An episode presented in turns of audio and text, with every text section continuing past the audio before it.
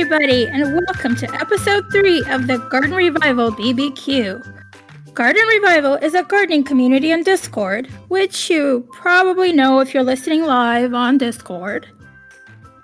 BBQ stands for Big Burning Questions. Tonight's episode is all about seed starting. I am your host, IG, the server's illegal guardian, and my co host is Space Butler, who has a beard. That's what they tell me. I've seen it. It's true. Anyway, our panel tonight is professional gardener Zappy Snaps. Hey. Hey. Ecologist Passiflora. Hello. And special guest panelist, horticulturist Joseph Tychonievich. Hello, hello. Hello. He is the author of the comic book guide to growing food, step by step vegetable gardening for everyone, and rock gardening, reimagining a classic style. Check out his website, josephgardens.com. Welcome to the show, Joseph. So happy to have you. I'm really excited to be here. Yay. I'm going to start with this. Lots of our younger server members are wondering what career options are out there for someone with a love of plants and gardening. You have a degree in horticulture and have used your knowledge to write books and contribute to gardening magazines like Fine Gardening. And you also draw gardening comics, which are super hilarious. Is this how you envisioned your career path when you decided to study horticulture? Not, not at all. not, not even a little bit, to be honest. Um, I started working. Um, I went to graduate school for a while, and then started working at a nursery uh, for the dude did specialty unusual rare plants um, in Michigan, and then the garden writing thing sort of happened accidentally. um, and so I started with a gardening blog, and then that turned into the first book, and then the magazines. And um, I do a lot of speaking at gardening events, and it's sort of like added bit by bit I do editing and a lot of other little side things that have sort of eventually built up to a career. So yeah, I didn't plan on this. It's sort of it's sort of unfolded, which has been which has been really fun. So I'm just That's kind of awesome. along the ride. And how did the comics start? They're so funny. They're so true. They're so relatable. I I started I this was like way like pre trying to think when this was uh, quite a number of years ago, like ten years ago or something. Um, I had my uh, like a gardening blog when gardening blogs were really a big thing, and I wanted to make fun of one of my gardening friends, and so I drew a little. A okay, little, that's a great motivation. um, I was at a gardening event in uh, uh, New York, and the Texans were like oohing and awing over plants that seemed very, very mundane to me, and I wanted to teach them about it. Um, and so I I drew a little stick figure cartoon and and it's had a good reaction, so I kept doing it. And then I now do it a fine gardening magazine for their social media, their Instagram and Facebook. Um, they they pay me to do it for them each week, That's so that so sort of cool. that keeps me doing it because it, it sounds like okay now it's like though every every week I'm like I'm out of ideas. I'm officially out of ideas. I have to try to figure out something else to draw. They're just these concise snippets of wisdom. I love them. Yeah, and and no art skills required. I mean, they're very rough. It's stick figures and speech bubbles, but you know, it works. It gets the message across. They look pretty good. Gets the point across. No problem there. so, if you weren't doing this, if you weren't writing so much, what would you be doing? Probably working for a nursery. I really like propagating plants. I mean, growing from seeds. That's what I was doing when I started this. I worked for a small nursery that you know grew unusual plants, and I really, I really love that. It's really fun to. I love propagating plants, starting stuff from seed, and being able to sell them to people. So that's probably where I would still be, still be if I hadn't uh, gone down the garden writing path. Can you give uh, some other ideas for people what they could do with a horticulture career? So there's definitely lots in the nursery space from you know retail to like big wholesale growers that you can do. Um, public gardens are a big space, so you know there's botanic gardens all over the place. I have a lot of friends who work in, in public gardening, um, so that's can be a really fun because it's a little less. You know, there's other challenges, but you get to make you know plant the garden displays. I mean, there's Uh-huh. lots of spaces within that from you know managing the the pe- experience of people visiting to propagating stuff behind the scenes to maintaining. Um, I have friends who do what's called estate gardening. So rich people hire them to take care of their gardens. Nice. Um, there's uh, there's interesting people do garden coaching um, that Mhm. I've been seeing more of, where they Yeah. you know essentially would come by and help people get started. You know, who want to garden and get started, come in and help them fe- solve problems in the yard. And of course, landscape design, landscape installation, landscape maintenance. There's a lot of different spaces between growing plants, uh, taking care of plants in other people's yards, public gardens, producing them, writing about them, talking about them. Um, you know, there's a lot of different things you can be doing um, in, in, the, in the gardening space, which is really fun. Zappy, do you do some garden coaching? I do. Um, it's actually pretty fun. Yeah. Um, I mean, it's just it's just really fun because I am really into gardening, obviously, and I really Mhm. enjoy working with different challenges, and I really enjoy helping people figure out what they can do with the space that they have. You know, Yeah. so yeah, that it's can be a, bulk. it's kind of a basic thing, but it can be very hard to figure out what you can actually do with your space. Well, What- yeah, and What will thrive like, there? what will thrive there you know a lot of people have a hard time figuring out in my experience with the people i've been working with um, sometimes they have a hard time figuring out exactly how much sunlight plants are actually going to get Yeah, or- yeah. with Mm, like mhm. they're talking about building raised beds and i'm like you're on a slope here Yeah. are, are you aware of that um, and that's just something to work with you know so it's a lot of fun it's not it's probably five to ten percent of what i do Mhm. um but it is a lot of fun and you know i think they enjoy it too because they keep asking me yeah it's a useful service for people, I think. Yeah. Well, and I think there's so much information in gardening that it helps to be able to have someone who is, you know, really into gardening. So, like, a lot of people aren't really aware of the huge variety of native plant species that they could incorporate for supporting native species in their own gardens. So, yeah, it's just having someone there who's super, super nerdy about plants and gardening, like I am, or Yeah, and knows your area too. I think that really helps. yeah, yeah. Well, and that's one of the things that came up for me. Um, is I will see plants labeled native, but I have lived in this area my whole life. I am a forager. I go hiking all the time, and I'll see this plant labeled native, and I'll be like, I have never seen this plant in the wild before. Where is it native to? You know, and it turns out sometimes it's native to the U.S. Yeah. it's like, well, we're, we're a little more localized, right? Or Yeah. it's native Oh. to a prairie and someone wants to plant it in a really shady part of their yard. It's like, well, this isn't going to work so well, you know, think or something like that. I that. think the the worst offender for that, I'd have to say, is oxeye daisies. I see them in wildflower packets all the time for seeds. Yeah. Yeah. It is not native to North America. Yeah. It makes me so Well- sad. There's so much beautiful stuff that I should not be growing, like oxeye daisies and what the Brits call honesty. What's, Yes. the, what's the botanical name? Uh, Lunaria. Oh, is that? Maybe I'm thinking of something else. Has Oh, like this the silvery sweet. kind of like oh no, I Oh, think I'm thinking of. Sweet Rocket. That's something else. It looks like Oh. Lunaria. oh, you were oh. impressively fast with that Latin name, by the way. I was literally just having a discussion with a friend of mine about them, so they're like on the top of my mind right now. I think Lunaria actually is okay. I think it's the other one that looks just like it. The Sweet Rocket. oh, oh, oh, Mm. uh, Dame's Rocket. Yes. Yeah. Yes. Oh, Um, Dame's Rocket. Yeah. Yes, yes.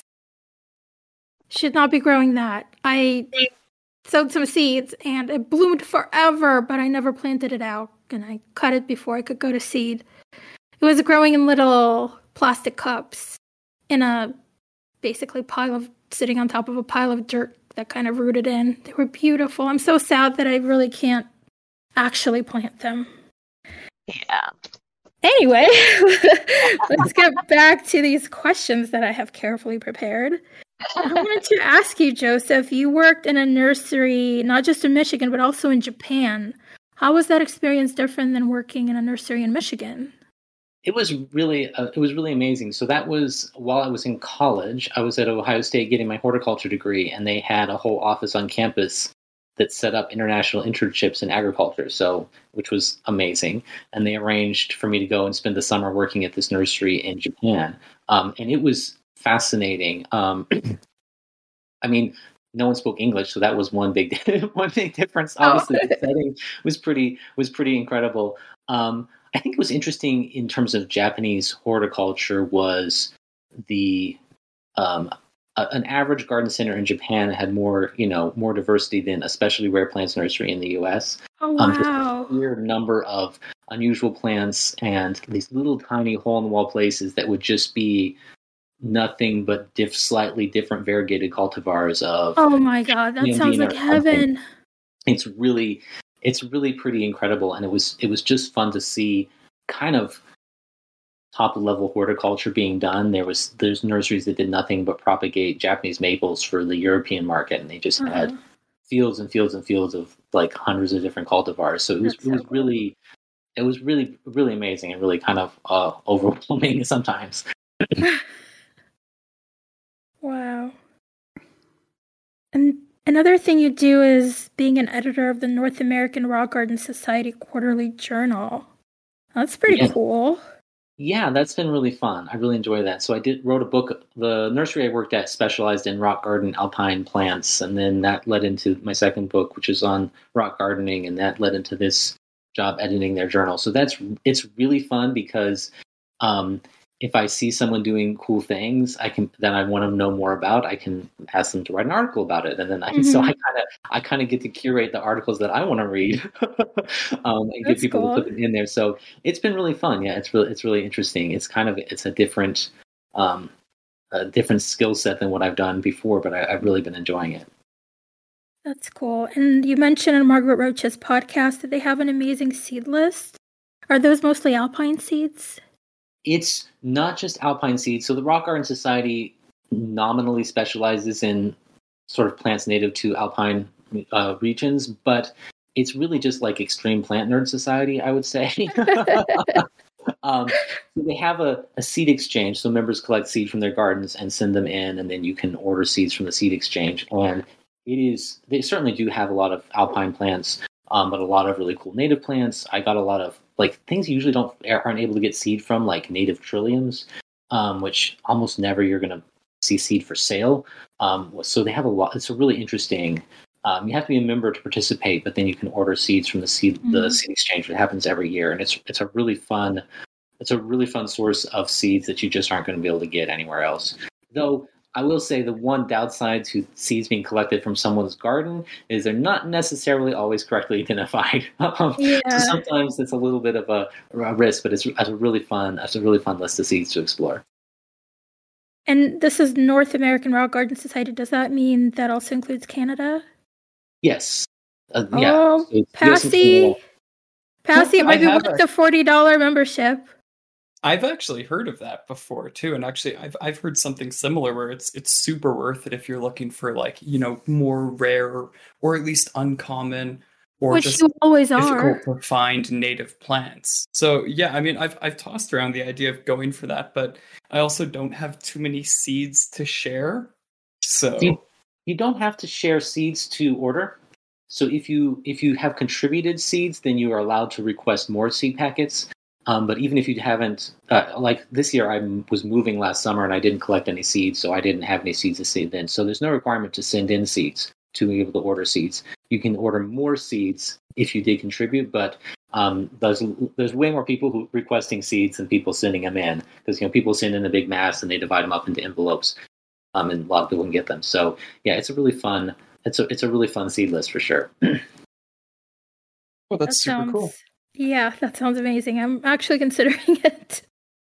Maybe I should not do it this year because the seed exchange just ha- it just is happening right now. So it's, oh. if you want to get seeds, it's it's every every mm. year it hmm. happens right after in the beginning of the year. What so do you think, Space Butler? Do I need more seeds?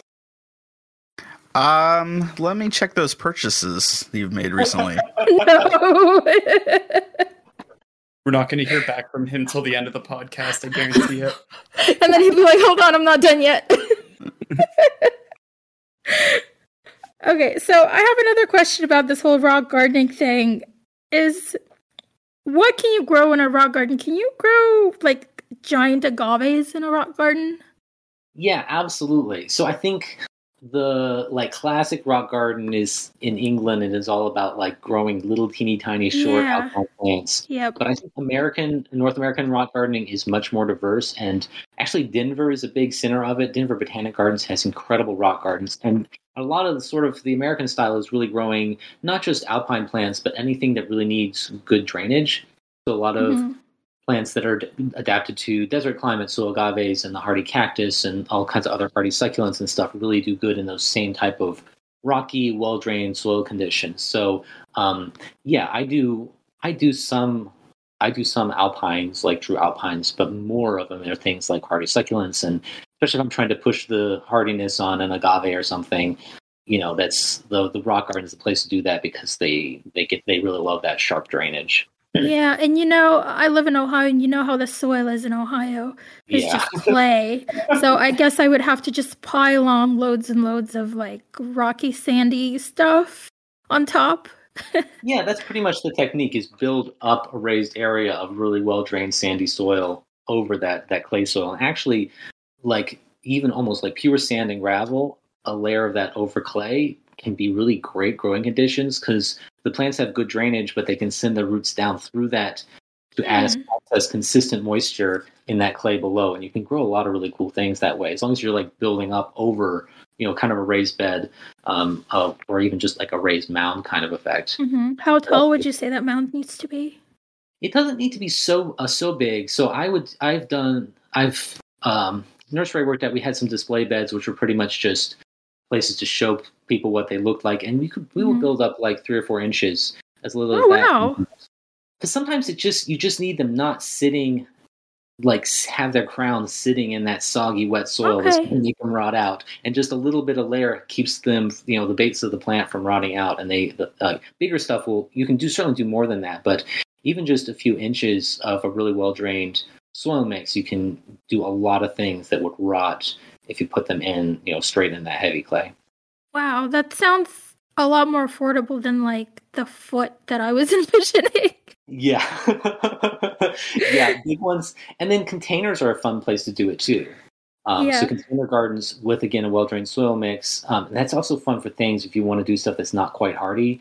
Um, so I was really into different species of almost hardy cactus, and then it's really easy to move that into like a garage or something and Mhm. Shelter from the most extreme of the winter. And also, it's a you know a lot less investment than building a huge huge rock garden, just filling up a container with a kind of rock. Mhm. Sounds very cool. And then there's, well, at least one more very cool thing you're doing is your podcast with your husband Josh. That's called What's Going On in the Garden. And you talk about what's going on in the garden. Yeah. yeah, we, we started that, I guess, last year, and then we moved, and so that disrupted everything for a while. And we've been doing uh, new episodes again. So, yeah, we've just been playing around with it. It's kind of fun. Um, the idea is to be more of a let's hang out and chat about gardening, less of like a, you know, here's interviews and how to's about gardening. But we've been having a lot of fun doing it. It's really fun to listen to. I've been really enjoying it. Well, And you. actually, we have a clip here, Space Butler. Oh yeah, here we go. Don't get me started on the seeds thing. Is everyone else like you with the seeds? Or is that just you? everyone who's reasonable. And I don't know what you mean by like you with Please the seed. explain to me how there was no room in the refrigerator for food because of the seeds. So we bought a refrigerator for the seeds, and now once again there are seeds in the refrigerator where the food is supposed to be. And what comes in the mail every three days? Seeds. More seeds. Uh-huh. You have more seeds than you will ever be able to grow. The amount of land it would require to grow those seeds. Okay. Stop looking at me like we're gonna get a divorce. I don't know what your point is, but I think you have too many seeds. well, That's you're wrong. think. That is not physically possible to have too many seeds. Zappy Okay, is when I- cracking up. When I when I I'm listen, cracking- I, I'm cracking up because earlier today, my partner was like, "We should buy another freezer for your seeds." Oh my god, what a supportive partner! Wow, he deserves a gold star. Okay, Oh. and last year I think it was, um, I I actually got into like almost an argument with my significant other, and so when I heard that in your podcast uh, earlier this week, I I cackled because I was going to buy a second fridge for my seeds.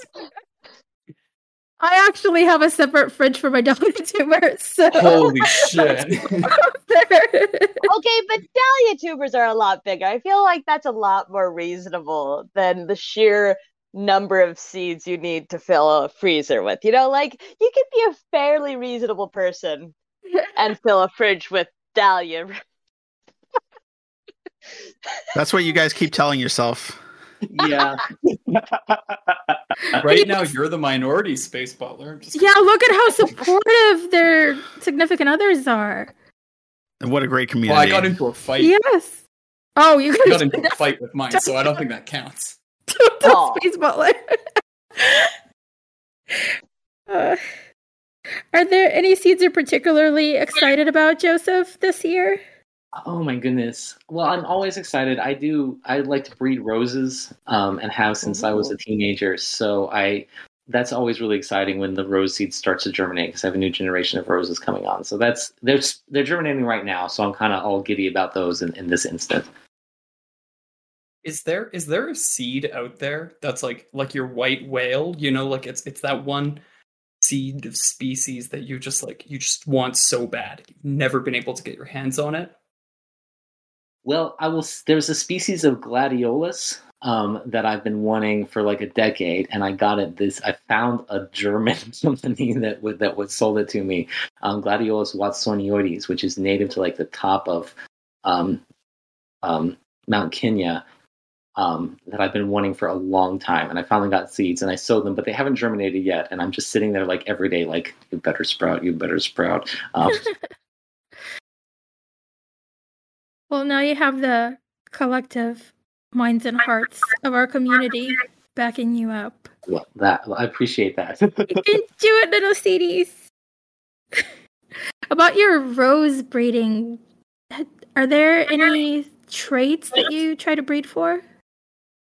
So i'm always interested in like disease resistance first and foremost i don't like fussing with my plants um so i want and but so i want plant roses that are vigorous and easy to grow and the Yeah. disease resistant but then not ugly like knockouts are kind of kind of like nah Yeah. um, which is what everyone who breeds roses want. It's like pretty easy to grow fragrant roses. Um, but I've also been working with thornless varieties lately. hmm Um, so that's been fun. So yeah, roses without some of the pain in the butt, literal pain in the butt aspects. So, are you looking to patent some, uh, sell them? Thinking about it, I'm every year I'm thinking this is the year I want to set up like a little online store. Um, uh-huh. So I don't know. It may be. It may be if I get my act together this year. I I like I breed gladiolus too. I do a lot. I do Uh-huh. a lot of stuff. Um, and I've been selecting for gladiolus that are hardy to zone five, so you don't have to dig them up every Oh, year. that sounds amazing. I'd buy So some of that seed. Yeah, so I have a bunch of the of the bulbs that I've been multiplying, and then this year, it's looking at I think I have enough to try to sell them, but then trying to figure out a. So I'm in this year, I may I may like set up a little Etsy shop and try to sell a few of those bulbs from my gladiolus varieties, but I don't know. There's a lot of stuff going on. that is so cool. All right, speaking of getting seedy with it, let's see what questions our audience has. Space Butler? Yeah, so Velociraptor asks, What's the best place to store seeds? Dark closet or refrigerator? How do seeds stored in fridges not get condensation? well, I be- okay. Sure.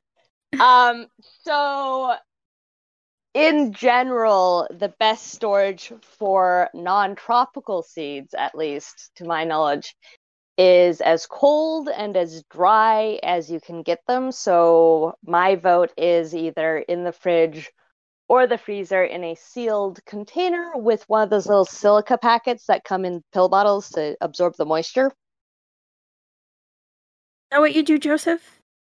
Yeah, uh, that's what I do as well. I do it in the refrigerator with the silica gel. Um, and if I didn't have silica gel, I think I would just put it in the refrigerator in an open container that wouldn't uh, collect condensation. So an Uh-huh. open cardboard box or something, not in plastic where you would get condensation. Are there any tropical seeds that you ever need to store? I store everything in the refrigerator. Um, I don't freeze any of my seeds, which I think is where you have more chance of getting damage with tropical varieties. Yeah, Um, that's probably the dividing line. Yeah. Yeah, I was reading about recalcitrant seeds, so I feel really smart now. But I might need one of you actually smart people to explain that. Passi, you want to do the honors? I mean, sure, if you want me to. Um, Go ahead. The big, the, the big difference between, uh, I shouldn't say between seeds, but there's there's a, quite a gradient when it comes to seeds with how plants, you know, just like let them be, and it's based on how metabolically active the little seedling or little the little plant inside of the seed actually is, and with a lot of garden plants, the really dry ones that you get in stores, they're typically what's called orthodox, which means that they've been able to dry out and frequently they can also be chilled quite aggressively. And that doesn't cause them to get too damaged. Being chilled out doesn't damage them because they're already dehydrated. And so there's less like there's less chance of ice crystals developing. And then you have recalcitrant seeds, and recalcitrant seeds, they're essentially unorthodox. And so they can't handle drying out because that damages the cells, and they can't handle frequently they can't handle also getting cold. But that's not always the case. There are there's like the pawpaw uh, tree Oh. in North America that you do want to chill down the seeds, but they can't handle drying out. Um, so there's there's always like weird little gradients there too. But yeah, a big thing with especially like the seed packets you get in stores is frequently they're you know orthodox, they can dry, chill, and then recalcitrant where either they can't be chilled or they can't dry or both. And a lot of tropical plants are like that, Thank which you. also makes them really crappy to try and get if you live where I do because then you just can't. Yeah. They get the bad temperatures on the way there Oh, it's the worst. to the frozen hellscape. I've been looking into overnighting seeds because of Yeah. that, and it's like like a hundred or two hundred dollars just for shipping them like a little Oh. package of seeds. Oh. And I'm still tempted on it. Maybe can you Oh. order in the summer or is that too humid? It, it it's all dependent on the species. With with some species, they just can't handle the seeds being essentially stored for very long. Mm. um, or they can't handle drying or cooling. And so it it really is just a matter of like when a company gets seeds, I have to basically be ready to just shove my money into their pockets and just have them, you know, overnight ship these seeds from America Oh. or from Central America or wherever. Wow. Just super good. Big Yeah. fan of spending money. and the industry loves you for it. They do. Okay, so that our next question is from Exotic. Uh, he asks, "How can you test seed germination?" So the standard way that I see people do it is you put, and this is for, you know, vegetable garden seeds or whatever. Um, you put them on a moistened towel in a Ziploc bag, and you put like 10, so the percentages are really easy to figure out. Um, and you give them the temperature range that they're supposed to sprout well in, and you wait and you see how many actually germinate. And that's, I mean, that's really easy to do. So if you have reason to question the, you know, vitality of your seeds, then that's a pretty easy test. And hopefully you have more than 10 seeds. Yeah. But I mean, also just be super gentle and transplant them out because yeah. a lot of people have a hard time thinning things. I do. I love them all. I can't. It's hard to, you know, knowingly kill them. yeah. Yeah, I'll admit I've never d- tested seed germination since I did it in like a seed science class in college. Because if I have a packet of seeds, I just like, well, if I'm not sure it's going to germinate, I just sow it like usual and see if they germinate rather than testing it and then Yeah, sowing it. Um, but- Yeah. Yeah, me That's too. what I usually do as well. But like if I find a seed packet that's really old and was stored terribly, I might just be like, well, I'll just sow them all. Yeah, know, if- that's what I do. if they're one of those kinds that don't, you know, store very well. but yeah. Yeah, I think the only um, time I would do it is if I was like sending seeds to somebody and wanted to find out before I ship them. oh, yeah. You know, like Mhm. I'm sending dead seeds. But for myself, I'm kind of like, well, it's just as easy to throw them in a pot as it is to Yeah. put them in a plastic bag. Mhm. All right. Uh, Pota- P- Potato asks Is it necessary to plant garlic or onions in autumn, or is it possible to plant them in spring and fake the cold period by putting them in the fridge? So this is a really interesting question, and I, I'll admit that I've not tried it.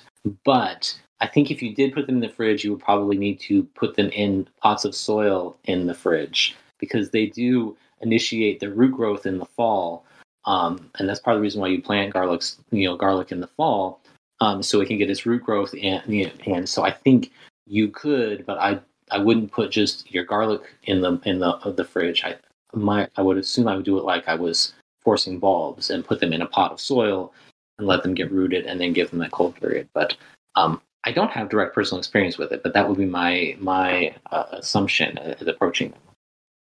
Okay. Uh, we have two related questions here. Uh, Tostas 300 asks, What uh, are your best tips for growing cacti from seed? And Team Valor asks, What do I do after cactus seeds sprout and get the uh, Cotyledons. uh, cotyledons? Thank you.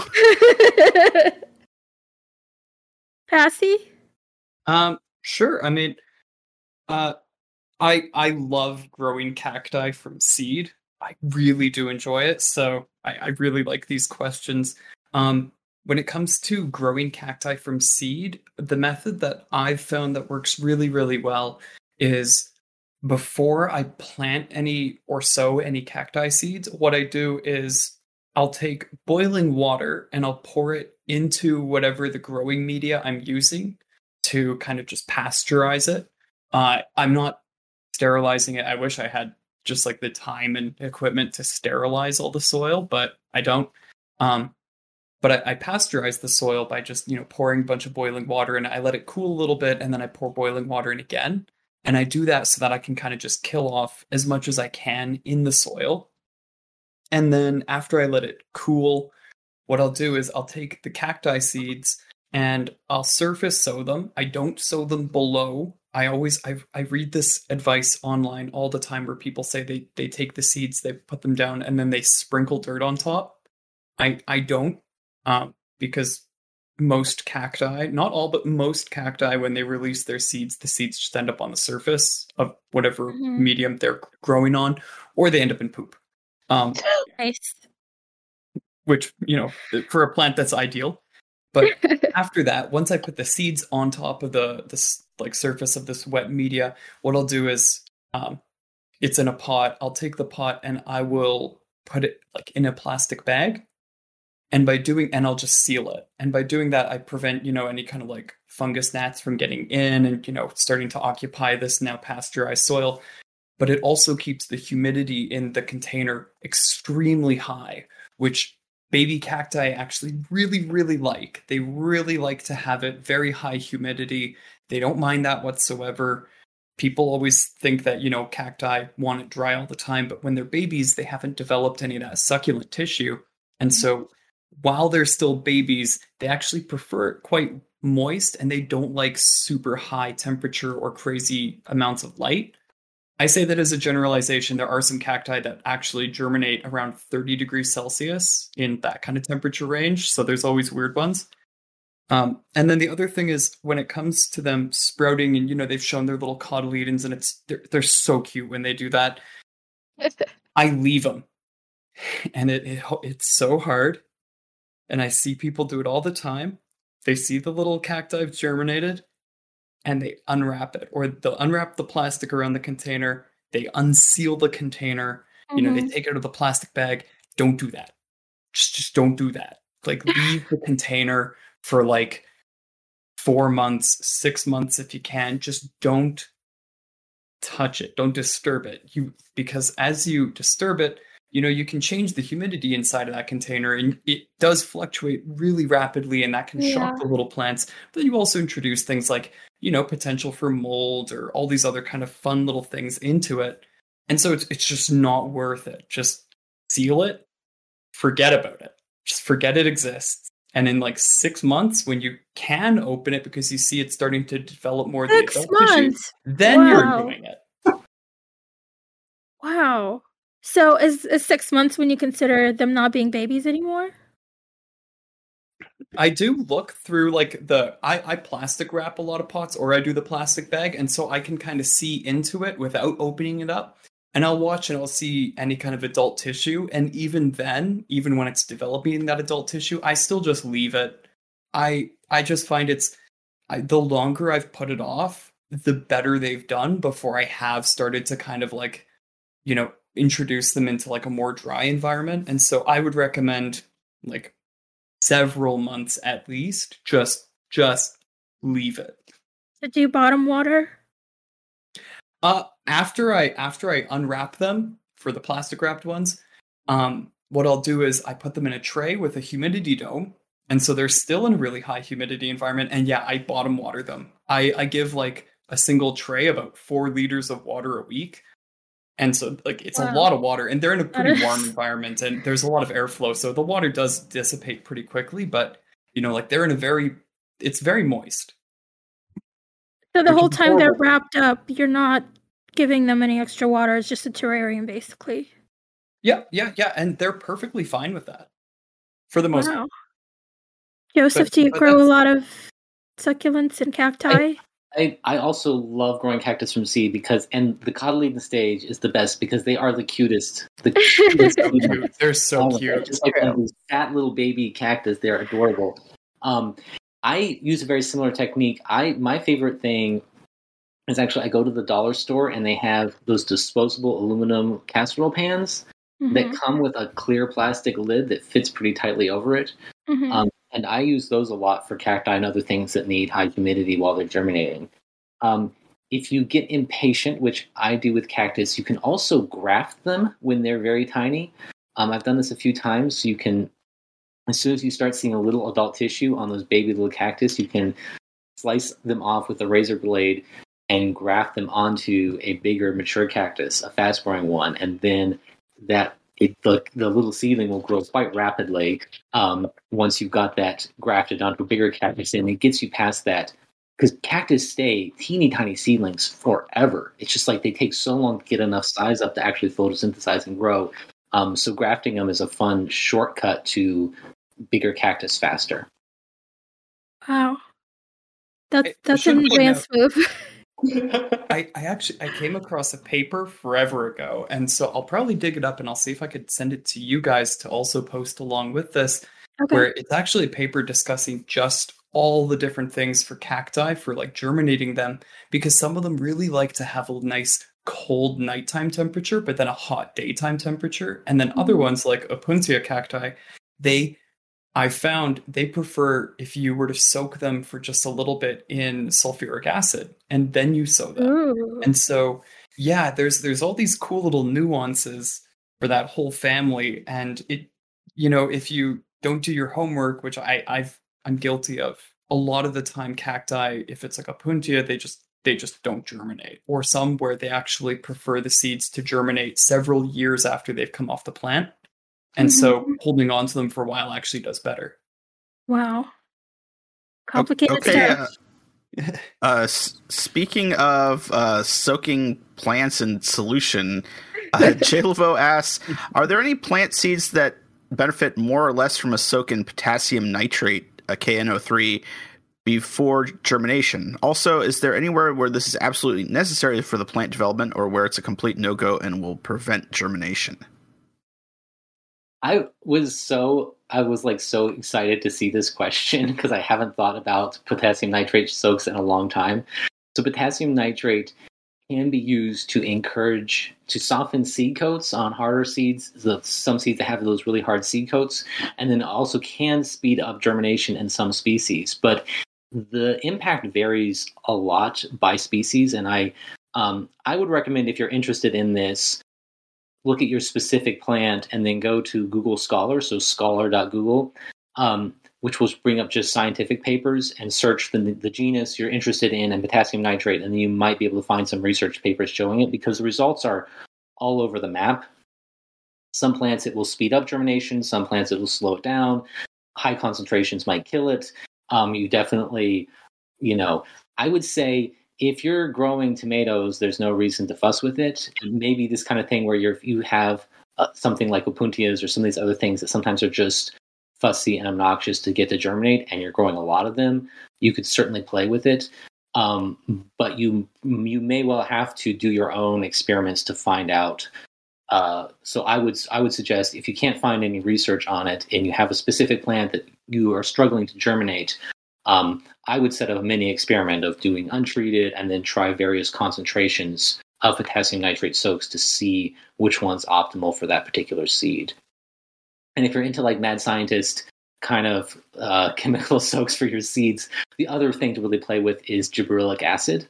Um, so GA3. So that's a plant hormone that's involved in inducing germination, and it can be especially valuable for plants that usually would need a cold period to germinate, and you can substitute gibberellic acid for that cold period. So if you don't want to wait the three months chilling period to get your roses or whatever to germinate, uh, gibberellic acid is another thing you can play with. But again, you're probably going to have to experiment a little bit to find the right concentrations and treatment times that are going to be the most effective for a particular plant that you're struggling with. Where might one get such an acid? You can get everything on Amazon. Oh, okay. I mean, it used to be hard. I remember when I was in college, I was like wanted to play with it and was trying to find a source, and now it's just like, you, yeah, it's very available. wow. Yeah, I use I use gibberellic acid actually all the time, and I gotta say I love it. That stuff is it's the bee's knees for germinating seeds. That's a, a good recommendation. Wow. Though Interesting. Too high doses can kill the plants too. It can cause them to grow too rapidly and, and die. So Wow. it's you, you want to start and, and if you're something you're germinating a lot with, maybe play with a couple different concentrations just to find one that's going to be the most effective. But yeah, it can be really can be really great. We're pushing acid here on the podcast. I love it. Well, you know, we Lot of have pros. seed starting parties sometimes. This might be one that goes a little dangerous. Oh, is this the right time to lean into the mic and try the the whole intimate whispering getting dangerous with the seeds thing? How's that? Yeah, yeah, that Yeah. that's what I was talking about. Priya? Yeah, okay, okay, got it. Still learning this whole podcasting acid. thing. We're discussing acid. We could talk about Hawaiian baby wood rose seeds, but I'm actually going to not say anything more about those. I'll leave Hmm. people to think about it and Google it themselves and get on a list that way. I see. That'll be on a different podcast. Things not Uh, to Google. How to end up on All a right. list. Great.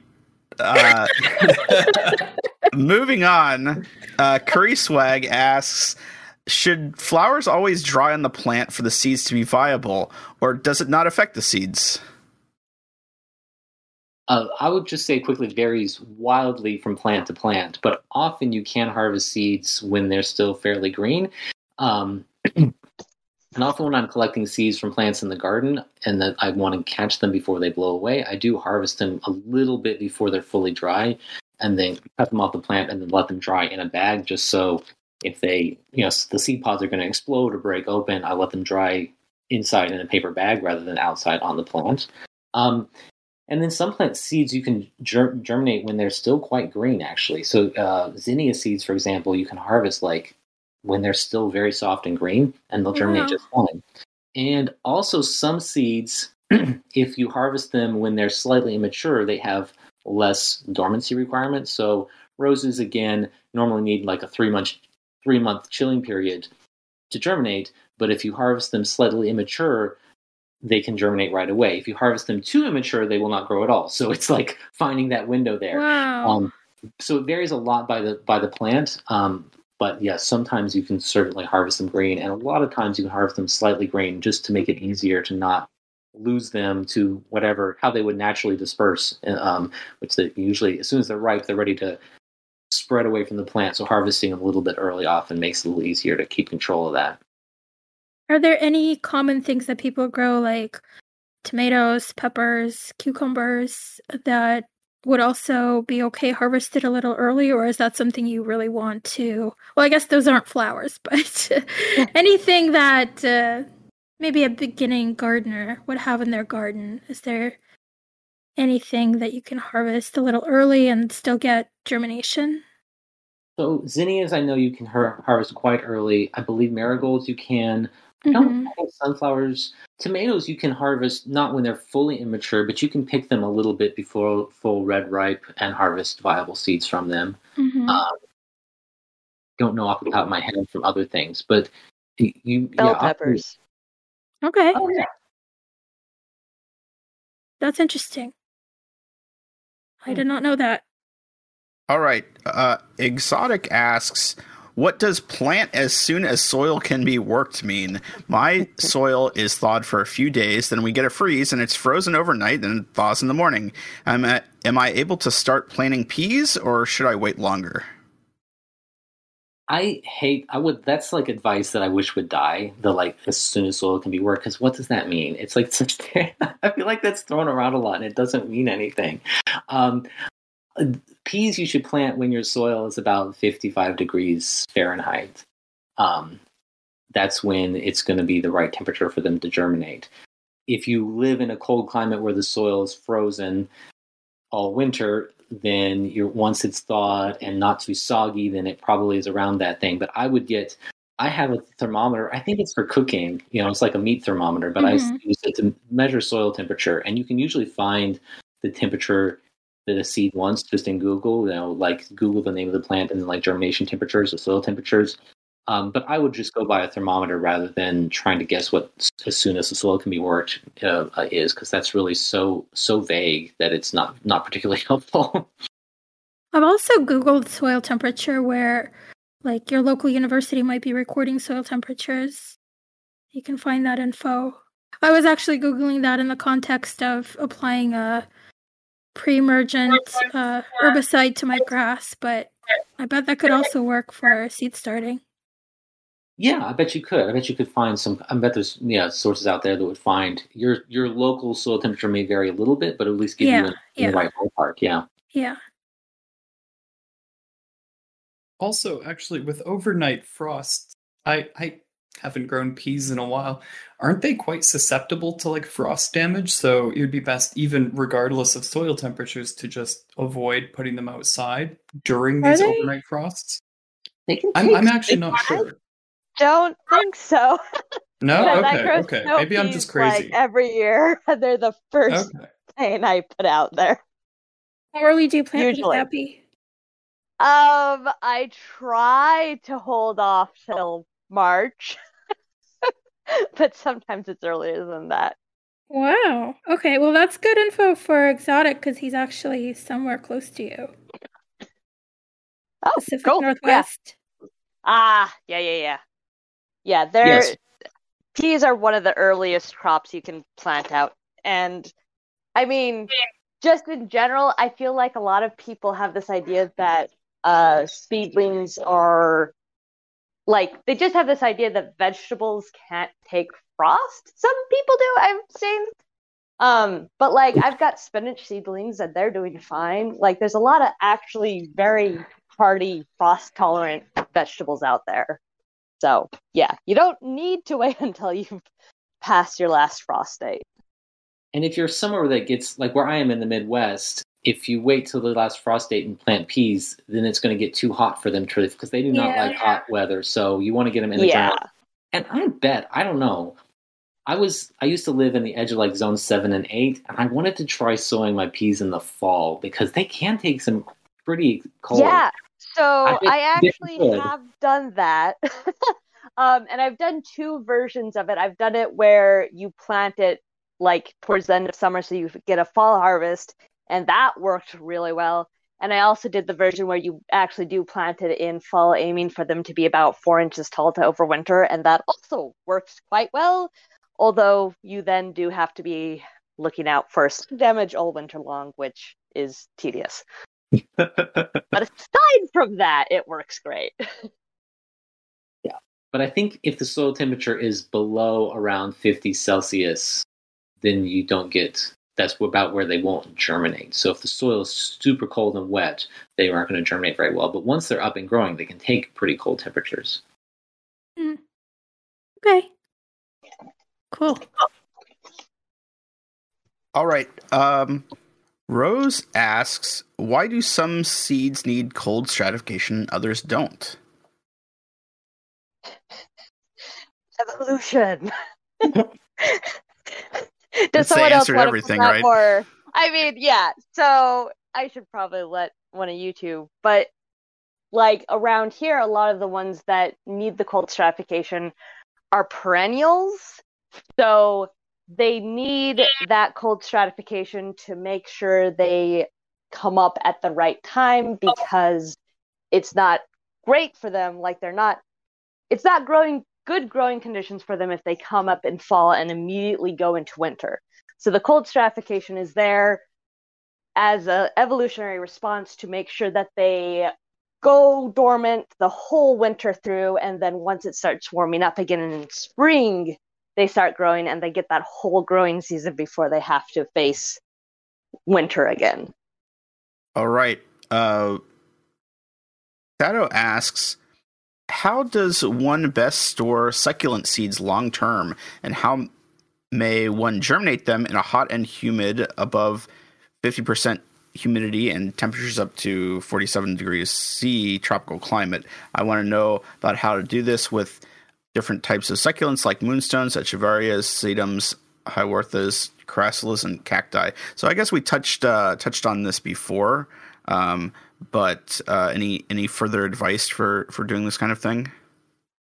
47C is 116.6 Fahrenheit. Ouch. Yeah. It's up there. I will say for storing succulent seeds, um, I definitely would recommend taking them, you know, putting them in envelopes with like silica gel pack or something, put it in a container and putting them in the fridge. Uh, just, you know, because that's nice, cold, dark, they'll be fine there. Um, but yeah, uh, up to 47 is that's pretty absurd. Um, most, most of the plants you just kind of listed there um again even though they're really large groups and you're going to find weird oddities you know like a lot of those really prefer germinating between like 20 to like 25 maybe 30 degrees celsius tops so if possible to do what i kind of described earlier with you know the whole surface sewing thing and putting them in a like a nice you know, which if you're in the northern hemisphere, put them in a south facing window. If you're in the southern hemisphere, put them in a north facing window. If you're on the equator, then do whatever you think works best. Um, and that way they can get kind of warmed by sunlight, but they're not also going to get cooked in 47 degrees Celsius because that's absurd. So is in Um, India for context. Okay, yeah, that's a lot. Um, I would I would definitely recommend trying to germinate them in the time of the year where you're going to be seeing daylight te- day daylight temperatures around you know 20 to 30 degrees Celsius, um, because that's when the seeds will most likely germinate, and then hopefully you can get them grown up well enough that you know by the time you are hitting these like incredibly high temperatures, that they're a little bit ready to deal with that or a little bit ready to handle that. I should also say, actually, for, for quite a number of succulents, they're what's called positively photoblastic, which means that they germinate better when they're in direct sunlight, which is why I recommend surface sowing them, is because then that way the seeds actually do get hit by sunlight, which for cacti and then as well as some others, that does help them quite a bit. And coincidentally, Positively Photoblastic is the name of my favorite band.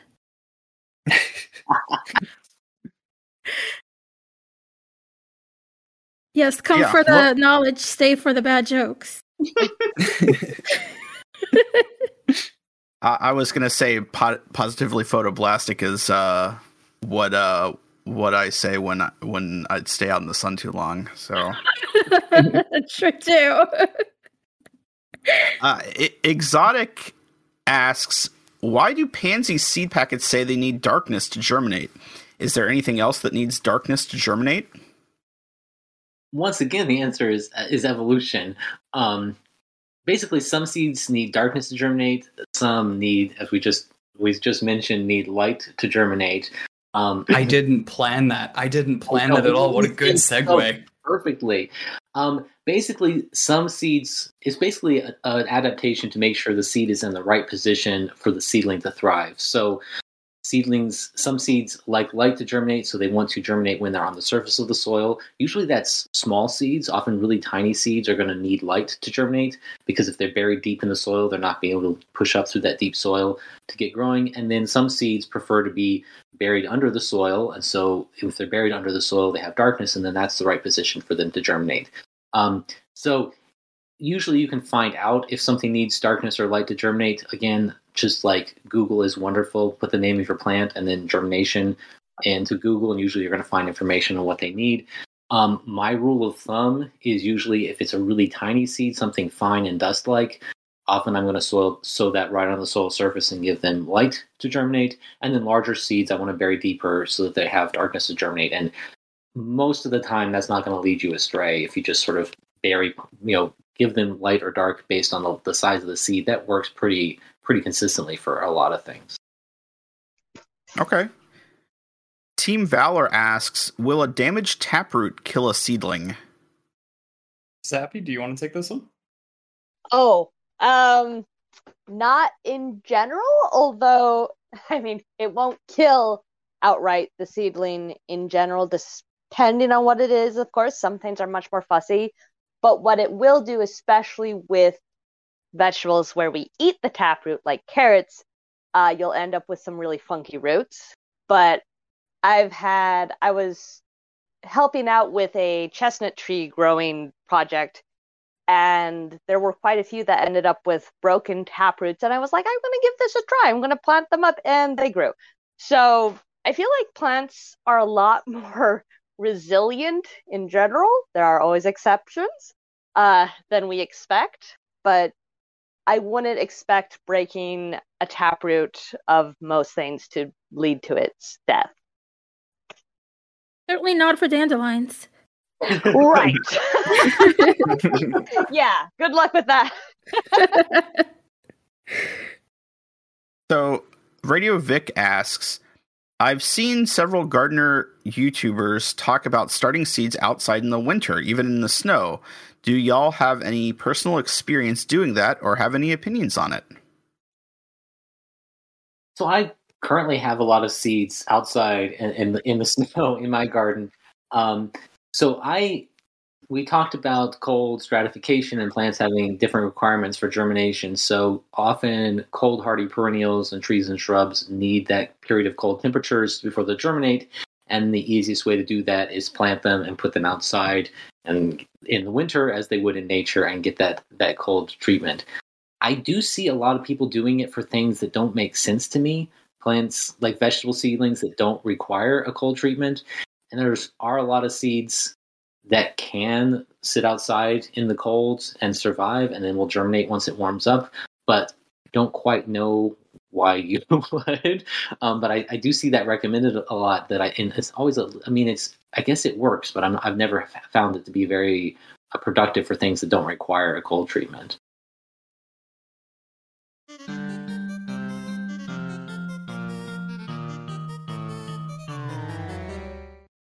Well, that's a new sound, space baller. Whatever does that mean? Oh well, that's uh, that's signifying that we're we're gonna start our non-infringing word blank game that we just came up with the name of uh, yesterday. You came up with the name. I think we should call it Word Holes. Yeah, think I, don't. call I don't really. photoblastic, but Oh, that, that would be a good name. All right, so uh, for this um, this little game here, we're gonna ask the audience uh, for some uh, some words, uh, and then we're gonna make a fun uh, paragraph uh, out of those words. Uh, you might be familiar with this type of game before, but this is this is definitely a non-infringing word blank game. So, so um, I think IG is going to choose some members of the uh, the uh, people in the chat here. Yeah, raise your hand if you're here. Yeah, Can you they say be in the chat. sued? Can you be sued for like copyright No. infringement if you specifically Uh, say that the game is not a copyright infringement in the title? Uh, so I know a little bit about uh, copyright and games and patents and that sort of thing. Uh, the actual rules of a game cannot be uh, cannot be patented or or copyrighted in any fashion, but uh, names can be. Hmm. That's why it's called Word Holes. Oh, The more I no, say it, the more people like it, right? Yeah, don't know about that. Um, all right, so okay, who Uh, is first here? Let's do Badger. all right, uh, Badger, uh, give me a plant. Badger, if you're around, type in a plant.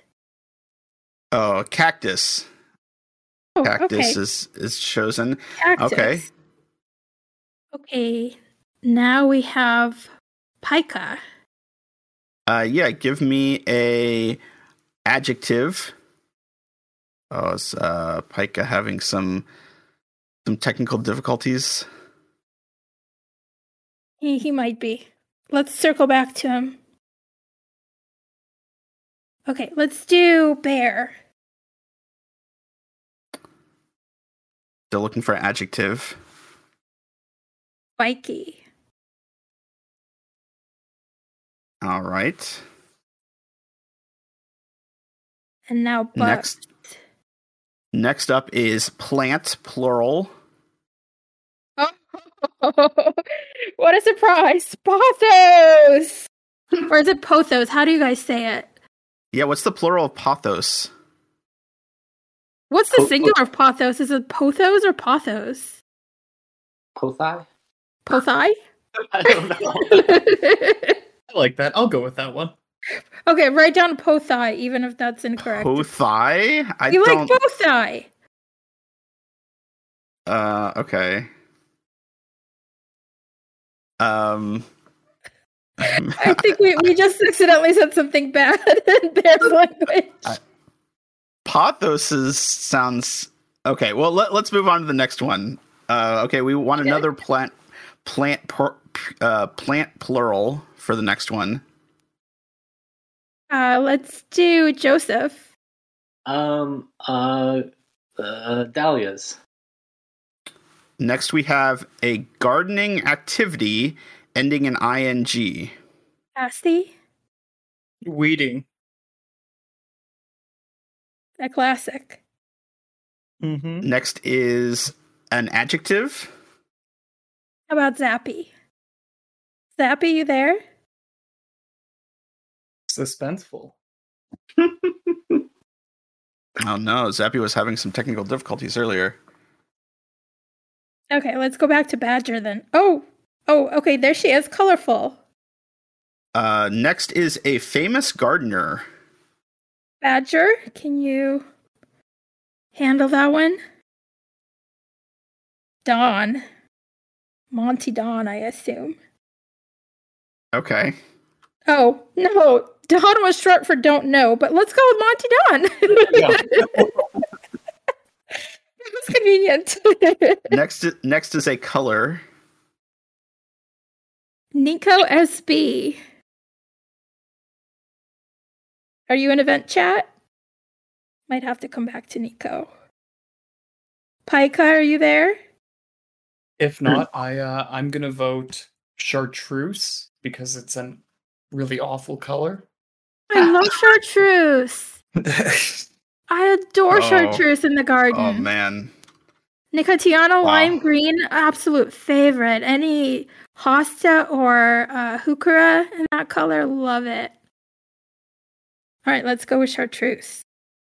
Pantone Okay. 448C. Is that chartreuse or are you just being funny there? No. Wait, no, you're not being funny? Oh. okay, Uh, not chartreuse, but it is a color. Okay, let's uh let's move on. The next one is gardening style. Bear, it's your turn. Wild. Okay. Next is garden tool. Bubs. A knife. all caps. Make sure to write it in all caps. It's got to be Ho. Okay. I mean, come on. No. Um, a knife. That that is a gardening tool. Mm-hmm. Plant pest. See if Pika's back. think Piper The left. technical difficulties. Let's do Joseph. Uh, Mealybug. Oh, that's a good one because it's a bad one. It's the worst, the worst one. Yes. Evil buggers. uh, next is die. a verb ending in ed. Assy? Oh, I'm drawing a blank on this.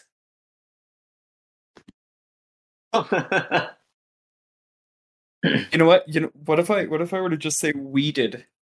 Sure. Yeah, I'll I'll unoriginally throw that one out again. That's fine. Okay. Uh, and the last one is plant plural. Zappy? Lemons. All right. Okay, so this is called uh, Lord of the Blanks. So in in J.R.R. Tolkien's famous trilogy, Lord of the Cactus, the first book is called Fellowship of the Cactus. In this book, a group of spiky hobbits flee their hometown. They eventually join into a fellowship made up of uh, pothoses, elves, and dahlias, with the goal of weeding the one cactus. They begin by traveling through the colorful mountains where Monty Don the chartreuse is lost. They continue on to the forest where the queen of the uh, wild gives them a knife to ride down the river. At the end of the book, Merry and Pippin get captured by mealybugs, and Frodo is weeded by one of his fellow lemons and leaves on his own, but with Sam. I refuse Quite to an ever adventure. weed a cactus. Don't you dare. Oh. Was your word, Passi? You chose it. oh no. Hoisted on your own petard. Oh wait, no, I didn't. That wasn't me. You can't put that on me. Hmm, I believe you said weeded. Oh yeah, oh yeah, okay. The weeded was, yeah, but not cactus. Okay. That's true. yes. Yes. All right, we've got uh we've got one more here. Um so this time we need a noun. Okay. Whose turn was it now? Is it Badger's turn? Tree. Free. Okay. Verb. Bear? What's your verb? Run? Is that a plant related word? It doesn't need to be plant related. It doesn't? No, it doesn't need to be plant related. It's probably get better if it w- isn't. All right, fine. Okay. Trust me on this. Okay, okay. Run is good. I trust you. Uh next I'm is regret it, I'm ne- sure. Next is noun. Bubs? Is it gonna be Pothos again? Uh, no, not plant related. It doesn't have to be. Where's basement? That is plant related. That's space uh, related. Have you All been let out of that? Um, I, I, you know, I, I had dinner, so I'm good. Nice. Uh, the uh, next one is adjective. Um, Joseph. Chartreuse again. Yes. nice. Best color. Next is another adjective. Passi. You took mine. You took mine. uh, let's go with thinking deafening. Deafening's a good one. Okay. Uh, noun plural. Zappy. Ducks. Definitely a noun. Uh, another noun plural. Badger. Beetles. Uh, a- adjective. Bear. Rough. A material. Bubs. Girl is not a material.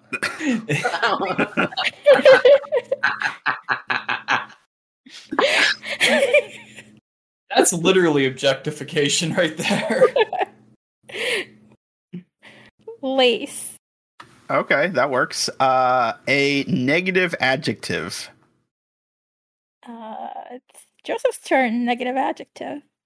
Um, I, I'm I'm tempted to say chartreuse, but I'll say um, Oh no! uh, disgusting. Uh, another negative adjective. Passi. Bitter. What was it? Bitter. Oh, oh, bitter. Yeah. A noun. Zappy. Worm. And a positive adjective. Badger. Ew.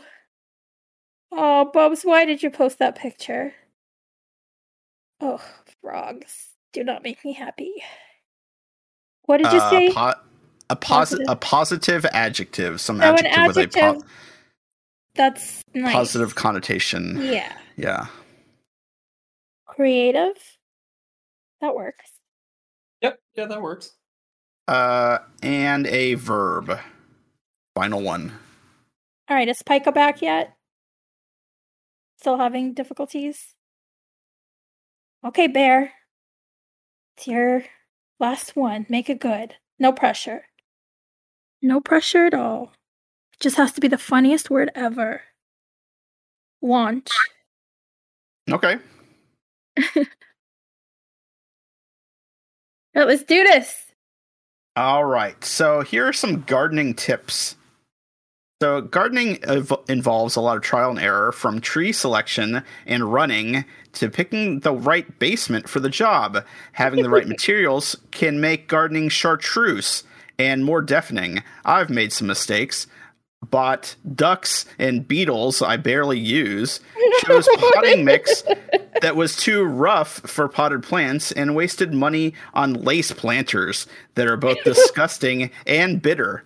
But I've also discovered some worms that are creative and want to launch them to other gardens. hmm Okay.